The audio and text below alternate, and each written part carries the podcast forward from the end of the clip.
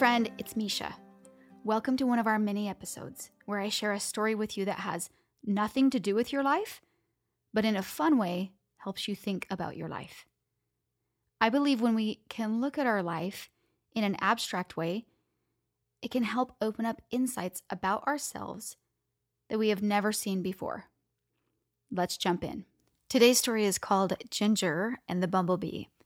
I was talking to my friend Ginger, and we were talking about the way that our loved ones, people that have been close to us that have passed away, show up in interesting ways.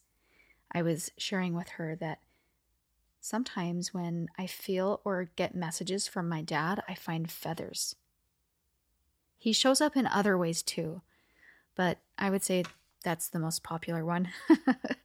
and then Taylor, I often feel her and see a white butterfly at the same time. So it's really, really cool experiences. And as I was talking with Ginger about these experiences, she shared with me an experience that happened to her. And today she's going to share that story with you. Here's Ginger. When my mom was getting close to um, passing away, um, she was diagnosed with pancreatic cancer. So we knew she didn't have long. We talked a lot about different things of how she wanted her funeral, what are the things she missed in life? We had such great conversations. And one of the things I brought up was, how am I going to know you're around? You know, where, how are you going to show me? And, you know, she's, she's always been very intuitive and she's always taught me that you're intuitive, you'll know. You'll know when I'm around. And since I do flowers, she said, I don't want to be a flower because I don't want you to be distracted, but you'll know when it's me. And I kind of was like, well, mom, you know, give me a sign. What are you going to be? Are you going to be a butterfly, you know, a bird? What are you? And she said, she looked at me and she said, I'm going to be with you and you will know it's me. And then she said, we kind of talked about something else. And then she came back and she said, I'm going to be a bee. And I kind of was like, where's that coming from? And she just said, you know, but I'm going to be everything. I'm in everything. I'm going to be around you. You're going to know. I'm going to be with you. And I, we kind of started talking about something else.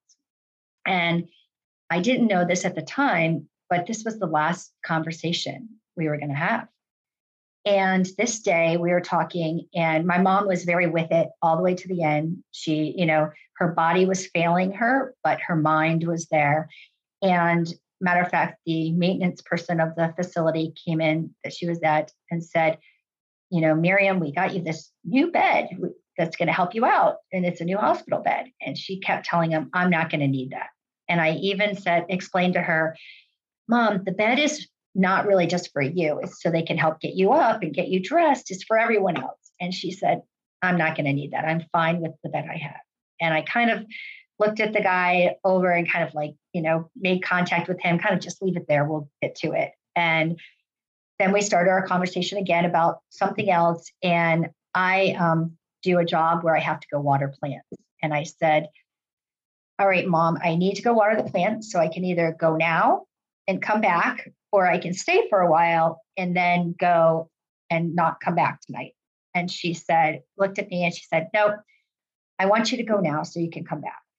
And I said, okay. And um, told her I loved her, gave her a kiss on the cheek. And I had made her some flowers that day and I put them beside her bed. And when I was leaving, she said, oh, can you put those across on like the windowsill? Was like at the end of her bed.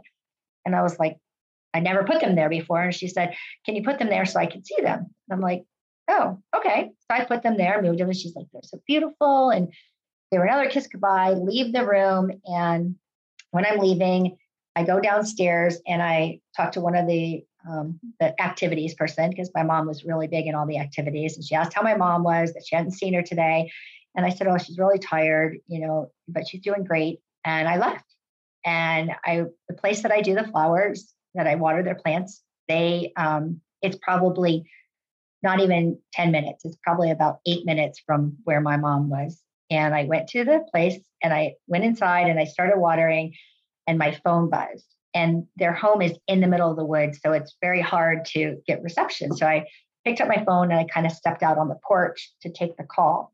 And as I'm saying, you know, this is Ginger. Can I help you? Something landed on my arm and I just brushed it away, just instinctively brushed it away. And it was the assisted living calling me. And then I looked down and this bee landed on me again. And it wasn't a regular bee. And I think that's what I was thinking when my mom told me a bee, but it was one of those really big bumblebees. And it landed on me the second time and it just started crawling on my arm. And I didn't brush it away. I just let it crawl on me as the person on the other end was saying, We're informing that your mom passed. And I was like, What? I was just there.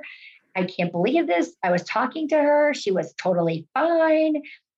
And they just told me that sometimes they ask you to leave because they know their time is there and they don't want you to be there. And I knew my mom didn't have a lot of time. So I was spending a lot of time there. So I was kind of upset that I wasn't there when she passed. But with this bee on my arm that did not like I shoot it away the first time, but when it landed on me again, it kind of just walked on me.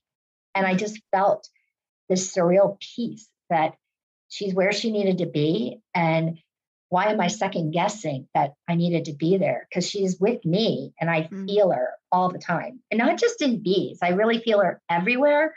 But when that bumblebee, I don't think I've ever had one of those big type of bees land on me. Mm. I just, they don't usually land on you. So I know she's with me. I feel her all the time. I ask for guidance and I get it. And one of the other things we talked about too is my mom said she's always been intuitive and she's fought it. And I think I'm the same way. I don't want to be because you're different. You're, you know, people think you're weird, but you know, I feel things. And I I I probably even knew that day when I left my mom because I thought to myself, why would she want the flowers over there? So I'm second guessing and looking into it, but it's kind of like, wow, we had great conversations that I'm glad my mom had those tough conversations. Like we planned her entire funeral. She was like, I want to have this. This is what I want. This is who you invite. This is who you call. So it was all done because she didn't want to put the work on me. Hmm. So I wow. see that. And it's just, I think all of us need to be more in tuned with we have people here to help us. You know, they're in the spirit world or whatever you want to call it, but we don't have to do it on our own. And I think we just have to ask. You have to mm. ask for help and it comes. Beautiful. I love it. thank you, Ginger. That is such a beautiful story. Thank you for sharing with us. And thank you for, by way of you sharing, giving us permission to experience similar things. Yes. Thank you for having yeah, me. Of course. I hope that you are looking for the lessons in these stories and looking for the ways that it applies to your life. If there's any questions or insights you have, don't forget to reach out. I would love to hear from you. You can DM me on Instagram at my friend Misha. I'm here for you. I'm here for you to help you take a little bit of time for a mindset check that will alter your days and by so doing, alter your life. I'm here to remind you that in your life you have more power than you think you do by breaking it down and walking through it with you.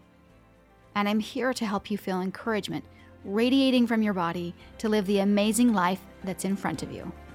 Keep on keeping, my friends.